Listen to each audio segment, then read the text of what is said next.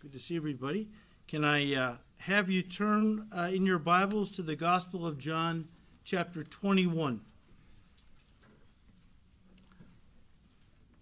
John 21. So we have come to the final chapter of John's Gospel, a chapter that John uses to focus on the restoration of Peter. But as we have said numerous times, Jesus is restoring Peter by teaching him lessons in true love, in the, in the love of God, is the idea. And uh, these lessons should be first and foremost applied to our relationship with Jesus himself. That's true. But uh, also to all of our other relationships in our lives as Christians, including and especially into our marriage. So, our uh, outline of this final section in John's Gospel, simply so far, we've looked at True love is not words, it's a commitment, verses 1 to 14. Number two, true love is not feelings, it's service, verses 15 to 17. And this morning we want to look at true love is not selfish, it's sacrificial. Look at verse 18, where Jesus said to Peter, Most assuredly I say to you, when you were younger, you girded yourself and walked where you wished. But when you are old, you will stretch out your hands, and another will gird you and carry you where you do not wish. This he spoke, signifying by what death he would glorify God. And so, again, guys, Jesus is restoring Peter. But in the process, he's teaching Peter and the rest of us about true love, what it's all about. And um, here in these verses, he is telling Peter that true love, Peter, is not selfish. That's when you denied me because you were afraid. You were more concerned about you than me. True love is not selfish, it's sacrificial. And just how does the Lord Jesus Christ communicate this truth to Peter? Well, by telling him that there was a cross in his future. A cross in his future. Of course, Jesus always taught by example. He never left divine truth in the realm of the theoretical, he always lived it out in the practical. This was a teaching that Jesus really emphasized in his final discourse to his disciples the night before his crucifixion, a truth that he had lived out over the course of his life and was going to ultimately live out in just a few hours when he hung on Calvary's cross. Turn back to John 15.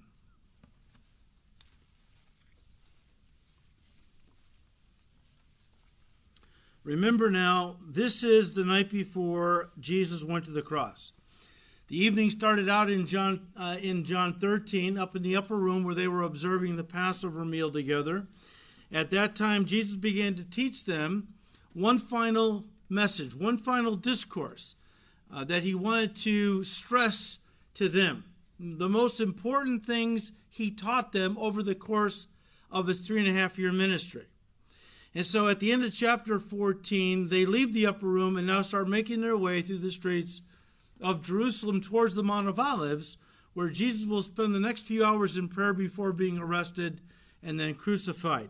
So, just so you understand the context, but it's all the same discourse, it's all the same sermon, his farewell address. And look at verse 9. He said, As the Father loved me, I also have loved you. Abide in my love. If you keep my commandments, you will abide in my love, just as I have kept my Father's commandments and abide in his love. These things I have spoken to you, that my joy may remain in you, and that your joy may be full. This is my commandment, that you love one another as I have loved you. Greater love is no one than this, than to lay down one's life for his friends. You are my friends if you do whatever I command you. Verse 17. These things I command you that you love one another. And so, as we study Jesus' farewell address to his closest men, the subject that most dominated our Savior's thinking that night, the night before the cross, was that his disciples would love each other with God's divine agape love, which means sacrificially. Now, let me just start by saying this if God's agape love is going to flow from our lives to those around us on a regular basis, it first has to start with a change of mind. A change of mind. In other words, you have to really want to walk in God's agape love. He's not going to force it on you. He wants you to walk in it. Jesus died that you might have it, but you don't have to walk in it. Uh, we're going to talk about that more in just a moment. But the idea is that there's a lot of Christians who they're saved and that's really all they want. Uh, I've heard them. Do you want to get involved in serving the Lord? No, no. I'm just glad I'm saved. That's really all I want. Well, you know what? I'm glad you're saved too, but that wasn't the end desire. We're not saved to sit, we're saved to serve.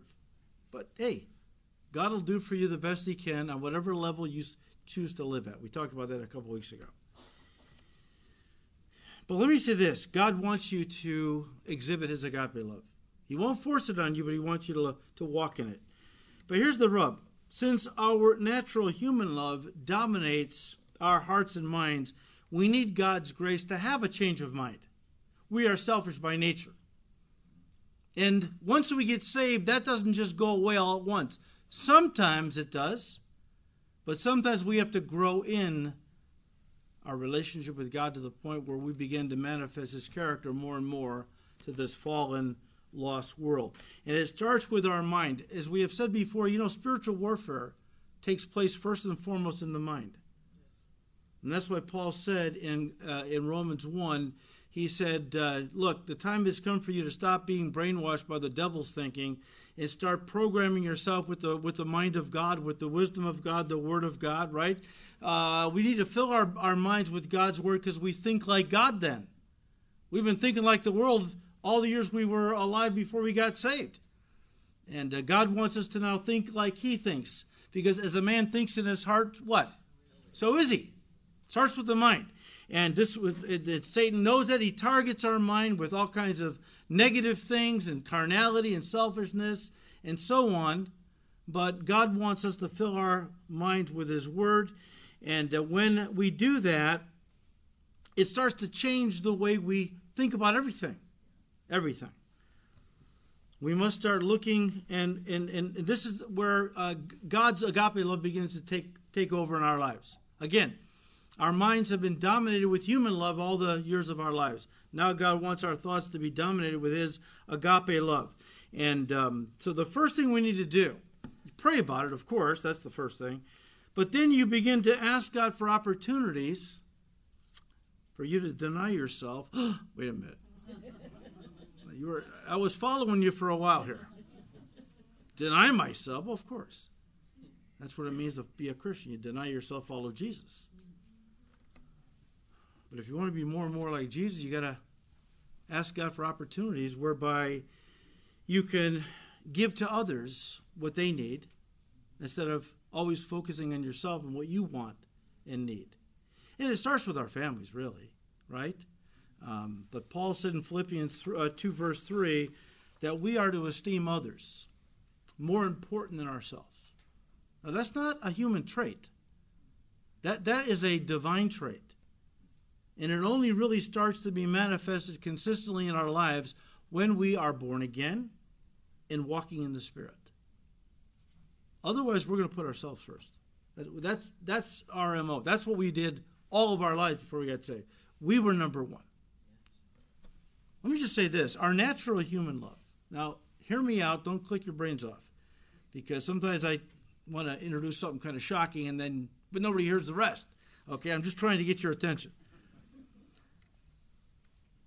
Our natural human love is often counterproductive to the life that God wants us to live. In fact, I'll go as far as to say that our human love is often toxic. Toxic. By that I mean human love is rooted in self, and self is rooted in our fallen nature. And if we allow self love to dominate us, that's the key. If we allow it, if we allow self love to dominate our lives, it will slowly destroy us and every relationship in our lives, including and especially our marriages. The reason is because our natural love, again, our natural human love is inherently selfish and self centered. Not always. Not always. But a lot of the time. It usually loves those who love us or loves those who can benefit us in some way. And so, even though human love can seem virtuous ex- externally, outwardly, there are often hidden agendas behind it and selfish agendas attached to it, which means at its core it's often toxic and destructive. We don't even realize it. I personally have known people, and one couple comes to mind. Young couple got married years ago. But they got married, and both Christians. And she absolutely adored him. It was beautiful to see. She just adored her husband. But he was selfish. And he constantly did things that benefited himself. He constantly put himself above her and his children. He just was selfish. He pursued selfish agendas. Whatever he wanted, he did, even to the point of committing adultery. Because after all, I'm thinking, I don't know his mind, I'm thinking he thought, nobody's going to deprive me of the pleasure I deserve. Not even my wife.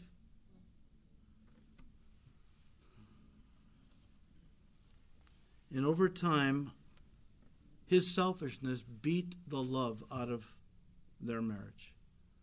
Their marriage went from a marriage filled with beautiful love to a marriage filled with hate. I mean, he just literally, and I watched it over the course of several years, he just beat the love out of this woman. And she adored him. It was tragic to see. Finally, she couldn't take it and she divorced him. Again, over time, self love, selfishness will slowly destroy a relationship and turn something that once was beautiful into something ugly. And then we see people who are so consumed by self love, they don't want to get married at all or have kids. Because marriage and parenthood would not allow them to love themselves as much as they truly desire and deserve. I don't follow this young woman, this young comedian, uh, Chelsea Handler. Uh, maybe you've heard of her. Um, Chelsea Handler, she's a comedian, uh, very ungodly woman, okay, very self focused. And uh, the only reason I knew about this little video series she did was because on another broadcast I saw it, okay? Apparently, she makes these uh, videos on. Um, uh, what are some of the TikTok or some of these social media platforms. Uh, they're, they're intended to empower women. Empower women. So in this last one, this latest one she did, she was talking, she was actually was designed to put down parenthood and children. And you saw her get up in the morning and hey, I can get up whenever I want. I don't have to worry about eight kids. I can do my thing, go back to sleep if I want. You know, I can go where I want, do what I want. Uh, and I'm free. I really, and this is empowering. Girls, what are you getting tied down with kids for? Now, she thought these folks, they live in a bubble. It becomes an echo chamber. They only hang with people that agree exactly the way they think and, and, and, and all. And so, because she lives in a little bubble echo chamber, her close friends, she thought, and they love what she was talking about because they all feel the same. She believed that everybody else was going to love it too. How could you not love a message like this? Isn't didn't we sing that some years ago? Self love is the truest love of all, or something like that. Well, it's the world, right? So she sticks it out there and social, launches this thing into cyberspace, and she was shocked by the response she got. So many people said to her, Ms. Handler, you're living a very sad, shallow, empty life. And you could, couldn't believe she was shocked. She was shocked that others couldn't see the benefit of being childless. Are there benefits from being childless? Sure, she enumerated some. Are there benefits from having both your hands severed in a farming accident? Sure, you don't have to cut your fingernails anymore. that doesn't mean it's ideal. Right? Just because something has some benefits doesn't mean it's the greatest thing in the world. That God is, this is the greatest ex- existence you can possibly attain to. Pray for her. My, I, my heart actually goes out to her. I, I think it's like the Bible says even in laughter, the heart may ache. Laugh, clown, laugh. How many comedians have committed suicide? And I'm not lifting that up as something that I'm, I'm happy about. It's sad. You can only cover that emptiness so long. Anyway. So that's self love. That's the world's love. God's love, on the other hand, is the exact opposite. When practiced through His strength and grace, and that's the key, our lives inwardly become healthy, strong, and fruitful. Let me stop there.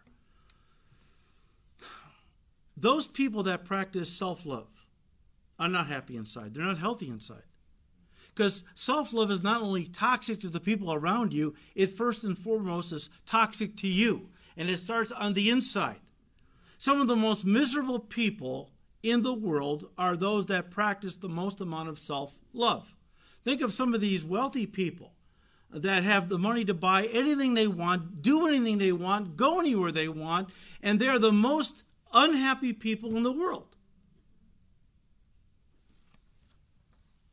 It's because self love does not bring about what makes life worth living the joy, the peace, the fulfillment. Whenever a person tries to pursue those things as a direct pursuit, it always ends in tragedy, often suicide. Because those things are not something you can achieve through direct pursuit, they're something that comes as a byproduct. What is the byproduct? It's living a life filled with God's love and showing that love to others in the upper room the night before Jesus was crucified, starting in chapter 13 and then reinforced in chapter 15 on their way to the Mount of Olives. Jesus drove this principle home. You remember how that when they entered the upper room to eat the Passover meal, nobody would wash anyone's feet. That was the job of the lowliest servant. It was usually given to the lowliest and the youngest servant. Nobody wanted to wash feet, and that culture was the most demoralizing, degrading thing you could do. Why? Because the Jewish people considered the feet the de- most defiled and filthiest part of the body. Why was that? Because that was the part of the body that came in contact with the world. So these guys have been doing a running argument for the last three and a half years who's going to be the greatest in the kingdom. Nobody's going to wash feet who thinks they're that great. Jesus watched this for a while. He just quietly gets up, girds his waist with a towel, goes over to the table, takes the water that was in the pitcher, pours it into a basin, stoops down, and begins to wash his disciples' dirty feet. You can read about it. You know it. And then he said in John 13, I believe, verse 17, You see what I've done? Do you see what I've done? I've given you an example to follow. And if you do what I've done, serve one another, happy will you be. And then in John 15, verse 11, if you love each other sacrificially as I have loved you, your joy will be what? Full. We only know joy and peace and happiness and fulfillment when we are busying ourselves being like Jesus and giving our lives away to others.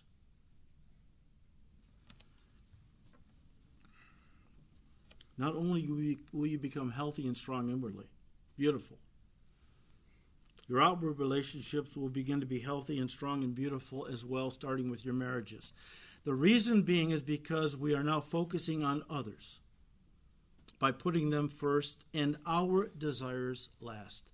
Again, Jesus taught this all throughout his ministry, but he lived it. He didn't just teach classroom, he lived it, driving this home, these truths home practically. Turn to Philippians 2.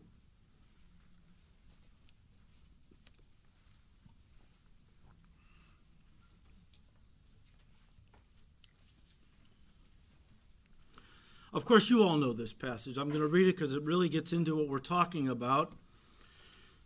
How Jesus illustrated this principle of putting others first, loving them with God's love. Philippians 2, starting with verse 3. Paul tells us, Let nothing be done through selfish ambitions or conceit, but in lowliness of mind, let each esteem others better than himself. Let each of you look not only for your own interests, but also for the interests of others. Let this mind be in, be in you, which was also in Christ Jesus. As I just said, our human mindset is selfish. It wants to focus on everything for us. Uh, me, I'm the center of my universe. That's my mindset. I was born with that because I'm a product of the fall. I'm a I was a descendant of Abraham, of uh, Adam. But once we get saved, we have to have a new mind, the mind of Christ. And that's what Paul's talking about. Verse 6 Who being in the form of God did not consider it robbery to be equal with God, but made himself of no reputation, taking the form of a bondslave, and coming in the likeness of men. And being found in appearance as a man, he humbled himself and became obedient to the point of death, even the death of the cross. Guys, as we die to self, putting uh, others' needs uh, above ourselves, making them the focus, and seeking to serve them with all of our heart, again, the byproduct will be John 15 11. Our joy is going to be full.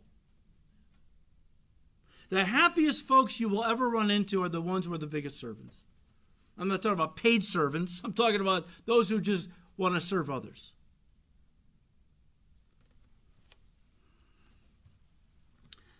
Now, earlier in the evening, while they were still in the upper room the night before his crucifixion, as he was emphasizing the importance of his disciples loving one another after he returned back to his Father in heaven, the Lord Jesus officially gives to them, and of course to all of us, a new commandment. A new commandment for the new covenant. And that was in John chapter 13, verses 34 and 5. If you're in the neighborhood still, you can turn to that. Otherwise, I'm just going to read it to you. But he said in John 13, verse 34, A new commandment I give to you, that you love one another. The word he uses is agape It's a word that's used of God's love, that you also uh, that you also love one another. A, a, new commandment I've given to you that you love one another as I have loved you, that you also love one another. By this all will know that you are my disciples if you have love, God's love, for one another.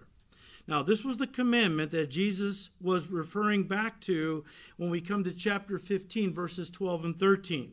Let's read those two verses. It's all the same discourse. It's all the same uh, final farewell address, okay?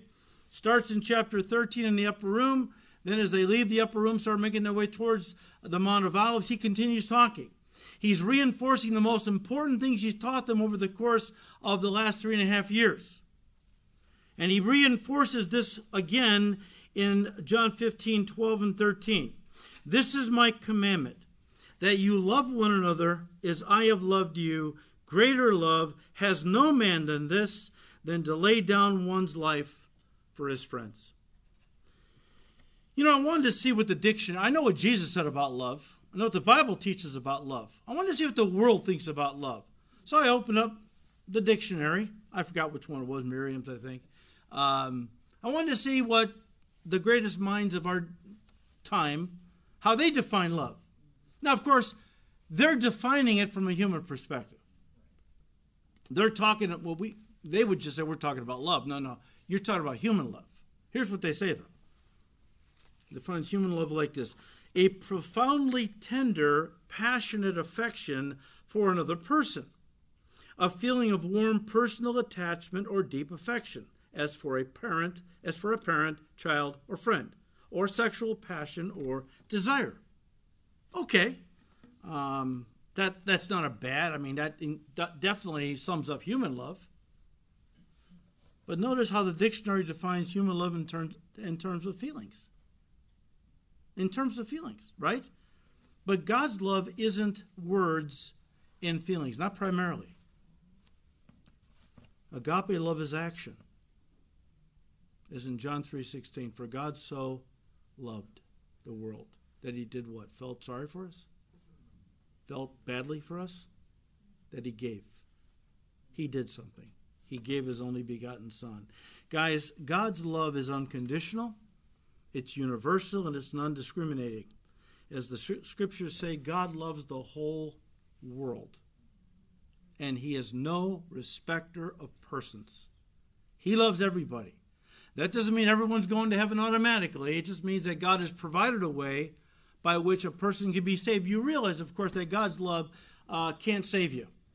God's love has never saved anybody. All God's love can do, and it's a lot, is provide a way by which you might be saved, which He did by sending His Son and Jesus dying on the cross. That allowed God to offer salvation to the entire world.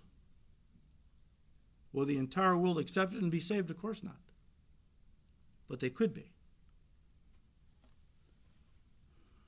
I just want you to know that God's love is available, it's open to everybody.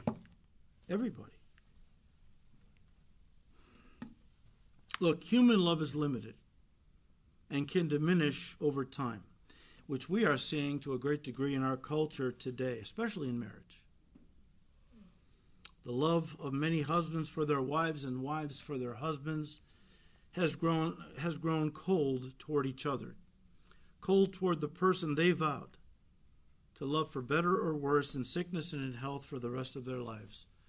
I think it's pretty obvious that many couples today, when they get married, don't really mean until death do we part. They mean until divorce do we part. And I realize sometimes divorce is necessary. I'm not, if you're divorced, I'm not coming down on you. It's just gotten way too easy, way too socially accepted.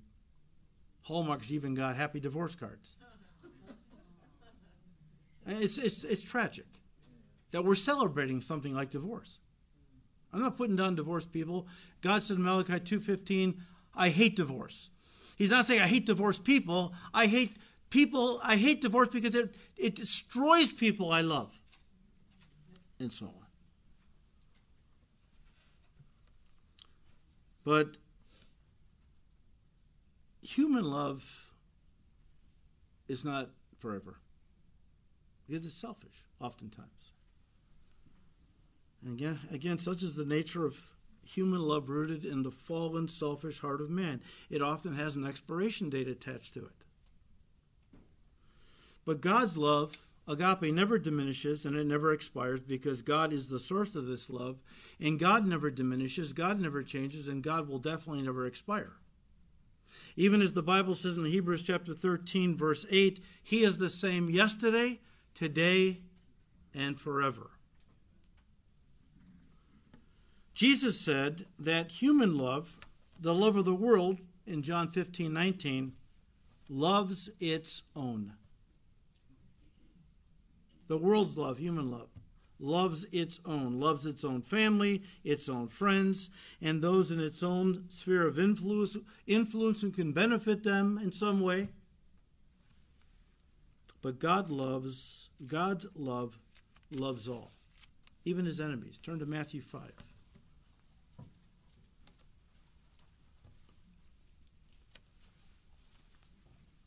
You know it. Let me read it to you out of the NLT second edition.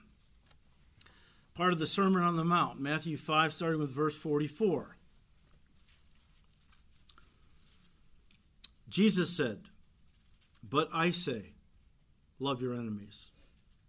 Verse 45 In that way you will be acting as true children of your Father in heaven, for he gives us sunlight to both the evil and the good, and sends his rain on the fields of the just and the unjust alike. You know, when people hear Jesus say we are to love our enemies, they immediately, immediately respond, How can I love? How can I have feelings for my enemies? It's ridiculous.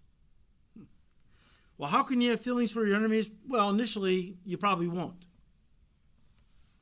But again, God's love isn't about feelings. In 1 Corinthians 13, verses 4 to 8, the Apostle Paul gives us the best definition slash description of God's love you'll find anywhere in the Bible or in the New Testament in particular. And if you notice, he uses all verbs. Because God's love is not feelings. I'm not saying feelings are not included in it But God's love is actions. Actions.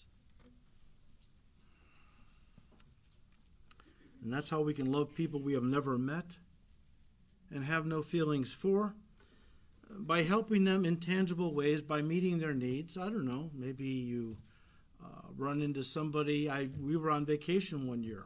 I'm gonna probably lose my blessing, but I'll share it with you anyways now. And we were on vacation, took the kids to McDonald's, and we were out in the park. This nice summer day, out in the parking lot, and this lady is out by her van crying. And I walked up and said, "What's wrong, man?" Well, my kids and I are, we're, we've fallen in hard times, and, and, and they're hungry, but I don't have any money to feed them. I said, "Well, come on." Took them inside, bought them all McDonald's. Did I have any feelings for this woman? Well, I didn't dislike her. I didn't love her really because I didn't know her. But I loved her with God's love. I showed her God's love by at least buying the I couldn't do everything, but I could do a little something. You you know you you can't help all the people in the world, but you can certainly certainly help those that God brings across your path. You know, you could you could shovel uh, the walkway of an elderly neighbor, or volunteer to pick up uh, his or her uh, medicine at the at the supermarket. Um, you run into somebody at this, and again, if God opens the door where you somebody needs uh, some money for groceries, maybe buy them some groceries. I know Christians hear about a, natural disaster or something that happened somewhere in our country in the world, and they re- right away want to send money. Or they want to rush to the scene to help. Why? Because it's the love of God inside of us that is motivating us. Of course, that love has to first and foremost be demonstrated in among other Christians, right? In the body of Christ, the family of God. Uh, John, in his first epistle, tells us that true Christian love loves other Christians, but not just verbally, loves them tangibly. Let me read to you. I think for the third time we've done this series, but 1 John 3, verses 16 to 18, where John says, By this we know love, God's love because he laid down his life for us, we also ought to lay down our lives for the brethren. But whoever has this world's goods and sees his brother in need and shuts up his heart from him, how does the love of God abide in that person? How can that person even claim to be saved? My little children, let us not love in word or in tongue, but in deed and in truth. Look, loving people as God commands with his love his agape love, listen, is impossible for us. It goes beyond our natural ability. Again, it's not a love that I can manufacture or produce out of my own fallen heart. It's not in me or you to love like this because agape love is a divine supernatural love that only flows from God, who is its source. Just like heat and light flow from the sun, which are uh, their source, Love flows from God, which is the source of all love. 1 John 4 8, John didn't say God has a lot of love, God, he said God is love. God's attributes are intrinsic to his nature and to his nature alone. That means that unbelievers, what the Bible calls the natural man, cannot duplicate the attributes of God again from a fallen heart. Which means that the natural man, unbelievers, can fake God's attributes. What are they? Well, we also call them the fruit of the Spirit the love, the joy, the peace, and so on, right? Those are attributes of God. Unbelievers can't, they can't, they can fake, but they can't make those attributes. In fact, neither can we make them. So, how can we have them? The only way you can have an attribute that only flows from the nature or character of God is to have the nature of God living inside of you. Isn't that what the new birth is all about? 2 Peter 1 4. When you accepted Christ, you became a partaker of his divine nature. The Spirit of God moved in. Romans 5 5, when he moved in, he poured into you and I God's love. It's there, we don't have to use it. We can still be selfish and self focused and everything else. But it's there if we want to use it. How do we use it? We got to die to self. When you begin to die to self, when I begin to die to self, all of a sudden the nature of God rises up and the fruit of the Spirit begins to grow and fills us and then grows out into our lives through our actions and so on. But again, God's love is an all encompassing and unconditional love that loves freely regardless of how it is loved in return. That's just the nature of God's love. God so loved the world that he gave his son to die for every sinner on the planet. Does the whole planet love God? Do the people of this world appreciate our God?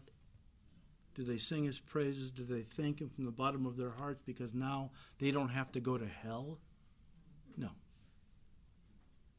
But he knew that. And it didn't matter because he loved them in spite of what they were going to do in response. Reject him, hate him, so be it.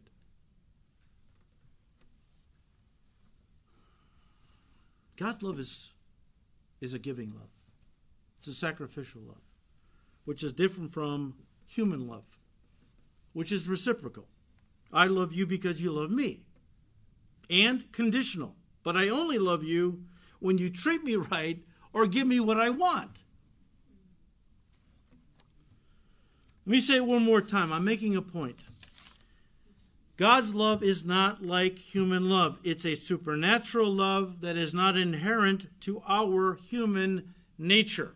In other words, it's not of this earth, it is a fruit of His divine nature.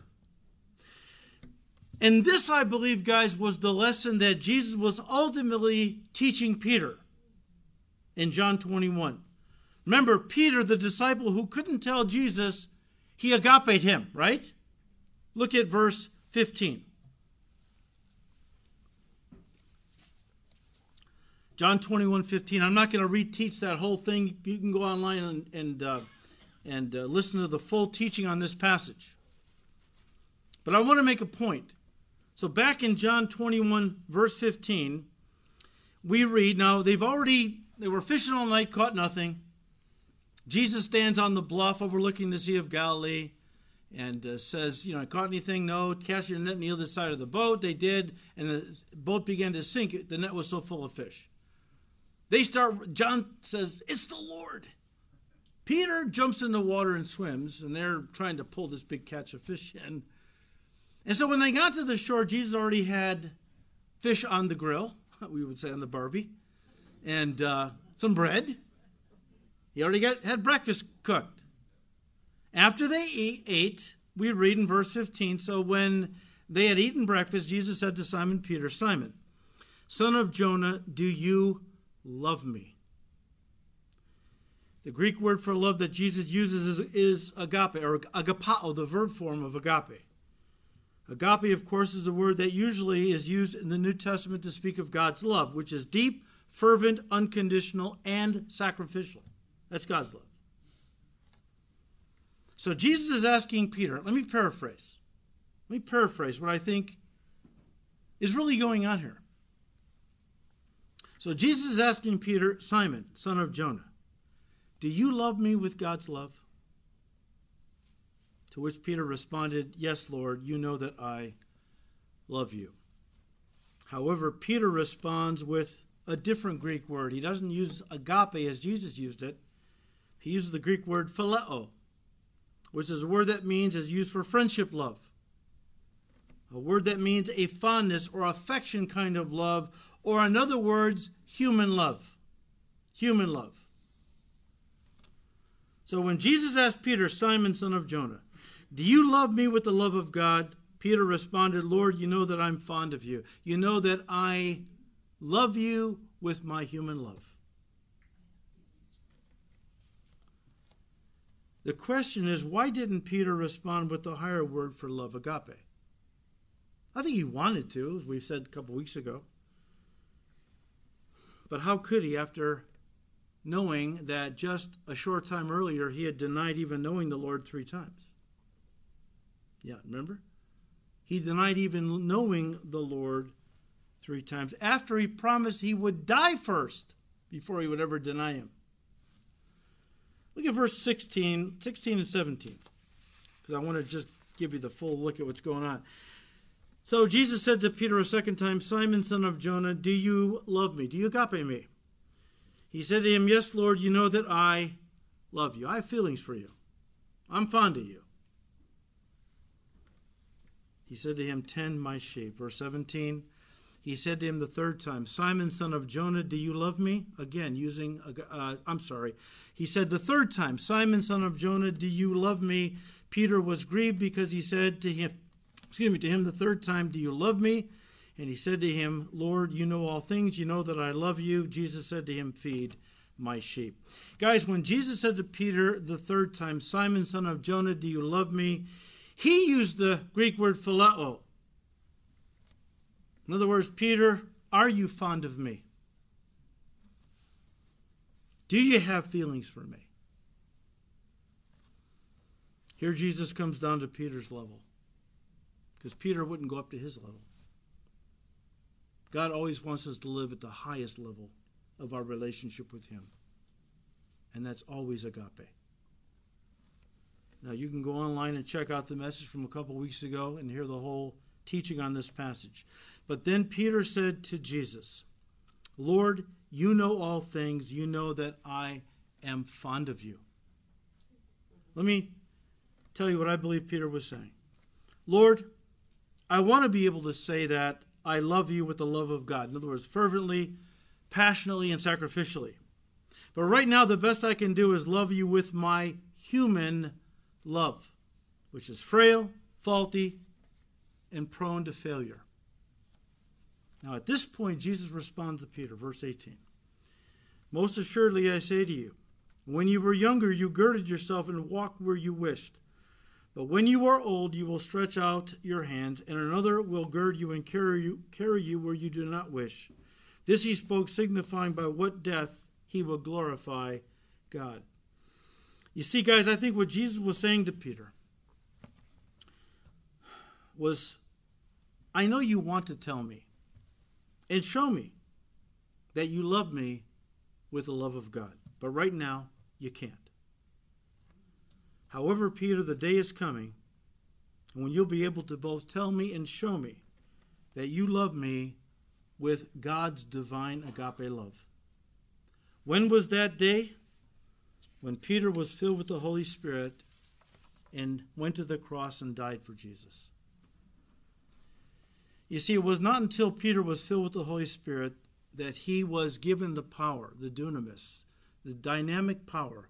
Uh, wait in Jerusalem, Acts 1, verse 8 For you shall receive power to be my witnesses in both Jerusalem, Judea, Samaria, under the uttermost, uttermost parts of the world. It wasn't until Peter and the others were filled with the Holy Spirit that they had the power to say and to be what God wanted them to say and to be. And the same goes for us. Real quickly, I want you to see the transformation of, of Peter before and after he was baptized with the Holy Spirit. Turn to Acts 4. Acts 4. Now, Acts 2, they were in the upper room waiting, as Jesus commanded them, for the Holy Spirit to be poured out, right? The day of Pentecost comes, the Spirit of God is poured out. Um, they were all filled with the Holy Spirit, little tongues of fire above each of their heads. And um, so now they are baptized with the Holy Spirit. Chapter 3, Peter and John are going into the temple about, what is it, I think 3 in the afternoon, for prayer. And Peter sees a guy that has been sitting there at the beautiful gate for years. He was crippled. And in those days, there weren't social welfare programs for the disadvantaged and disabled. You had to depend pretty much on the generosity of strangers. So this guy sat there. Every, everyone knew him. They knew many had probably given him a few coins here and there. And so Peter and John are walking. Now, Peter, filled the Holy Spirit, walking into the temple, sees him sitting there, stares at him. The guy sees Peter staring at him, probably holds out his hand or a little cup, uh, thinking that Peter is going to give him something. Peter said, Silver and gold I don't have. But what I do have, I will give to you. In the name of Jesus Christ, stand up and walk. Immediately, this guy stood up. He starts walking, then he starts jogging, and then I think he in a full blown race around the temple precincts. Now, not everybody was standing right there at the beautiful gate when Peter, the Holy Spirit used Peter to heal this guy. So as this guy's doing laps around the temple area, people are freaking out. They know who this guy is. What's going on? You know, I don't know what the guy's name was. Tiberius. He's running. Look at this guy. And so they naturally followed him wherever he was going. He runs back and gives Peter a big bear hug. And they were shocked. And Peter wants to, and this is so good. Peter says, Look, don't look at me as if I, through some holiness on my part, made this man well. This man stands before you well because Jesus Christ gave me the faith and, and used the power, his power through me, that this man would be made well. And then Peter, because of course there was a big crowd now, preached the gospel. A lot of folks got saved. It created quite a stir. All of a sudden, the you know the chief priests and Sadducees are rushing in. They, you know, upset that Peter's preaching the resurrection of Christ. Arrest them. Put them in jail for the night. Acts 4, verse 5. And it came to pass on the next day that the rulers, their rulers, elders, and scribes, as well as Annas, the high priest, Caiaphas, John, and Alexander, and as many as were of the family of the high priest, were gathered together at Jerusalem. And when they had set them in the midst, they asked, By what power or by what name have you done this? This terrible thing, you healed a guy. Gee, talk about clueless. Verse 8 Then Peter, listen, filled with the Holy Spirit, said to them, Rulers of the people and elders of Israel, if we this day are judged for the good deed done to this helpless man, by what means we have he has been made well, let it be known to you and to all, uh, and to all people of Israel, that by the name of Jesus Christ of Nazareth, whom you crucified, poke, poke, you crucified him, whom God raised from the dead, by him this man stands before you whole. This is the stone which, the, which was rejected by you builders, which has become the chief cornerstone. Nor is there salvation in any other, for there is no other name under heaven given among men whereby we must be saved. Now, folks, do I need to remind you that this is the same Peter that three months earlier, on the morning of Jesus' crucifixion, when Jesus was hauled into Caiaphas' house to stand trial in front of the Sanhedrin, the Jewish high council, Peter was so terrified he stayed in the courtyard and there he denied the Lord three times. And now, filled with the Holy Spirit, he goes right in and doesn't just lay a witness on him, he lays a heavy witness, even calling them out for crucifying their own Messiah. Wow. See, Jesus knew this day was coming. He knew it. He knew that Peter wanted to say, Lord, I agape you. I love you deeply, fervently, passionately, sacrificially. He knew he couldn't do that. But he wanted to comfort Peter. Peter, the day is coming when you're going to be able to tell me you agape me. I know it. But first, you have to be filled with the Holy Spirit. And then the Spirit of God will lead you to a cross. And that's how you're going to prove that you love me, that you agapao me. And can I say this in closing? Until we take up the cross and die to self as believers, we cannot say that we agape Jesus. The best we can do is to tell him, Well, Lord, I am fond of you. Oh, oh, but I love Jesus. Okay. Are you dying to self, taking up your cross, and following his example? Well, I'm going to someday, but right now I'm busy building my career or my business or something else. Well, then maybe someday you'll be able to say, I got you to Jesus. but not right now. The best you're going to be able to do is say, Lord, I'm fond of you. Because until we take up that cross, as Peter learned, there's no way we can truly love the Lord to the depth he desires, the depth he loved us by going to the cross for us. Real quickly, because we've been trying to turn this also and point it towards human relationships, this whole teaching. And so I'm going to just talk to the guys. Because we represent Christ in our marriage. And Jesus came down and acted first so that his bride could be saved and be blessed. It starts with us. I believe that. I believe in marriage, the guys have to go first. We have to demonstrate sacrificial love.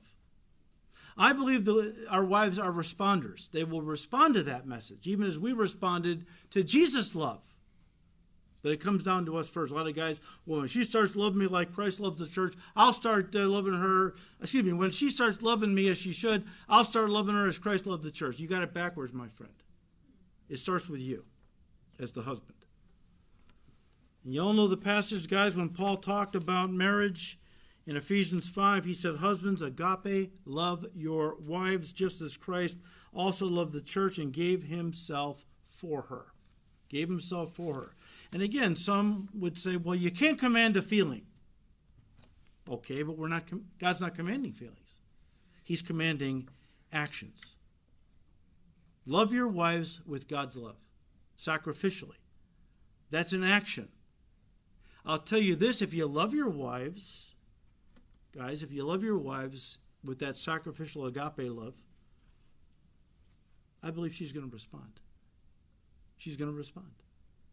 And suddenly your marriage is going to start blossoming. It's going to start becoming deeper and, and, and more loving. Remember, Jesus didn't die for his bride because he felt like it. He died for us because we had a need. If he didn't die for us, we would spend eternity in hell. He put our need above his own feelings and sacrificed himself for us. Hebrews 12 2 he despised the shame of the cross, but he endured it for the joy that would follow, being able to gather from humanity a bride. Someone he could love and cherish and take care of the rest of eternity. The cross was necessary for him to demonstrate the depth of his love. Guys, the cross is necessary. I don't know about you, but I can be. Before I got saved, I was more selfish than I'd care to admit or even realized. It's amazing how God began to work in my life once I got saved. Didn't all happen at once.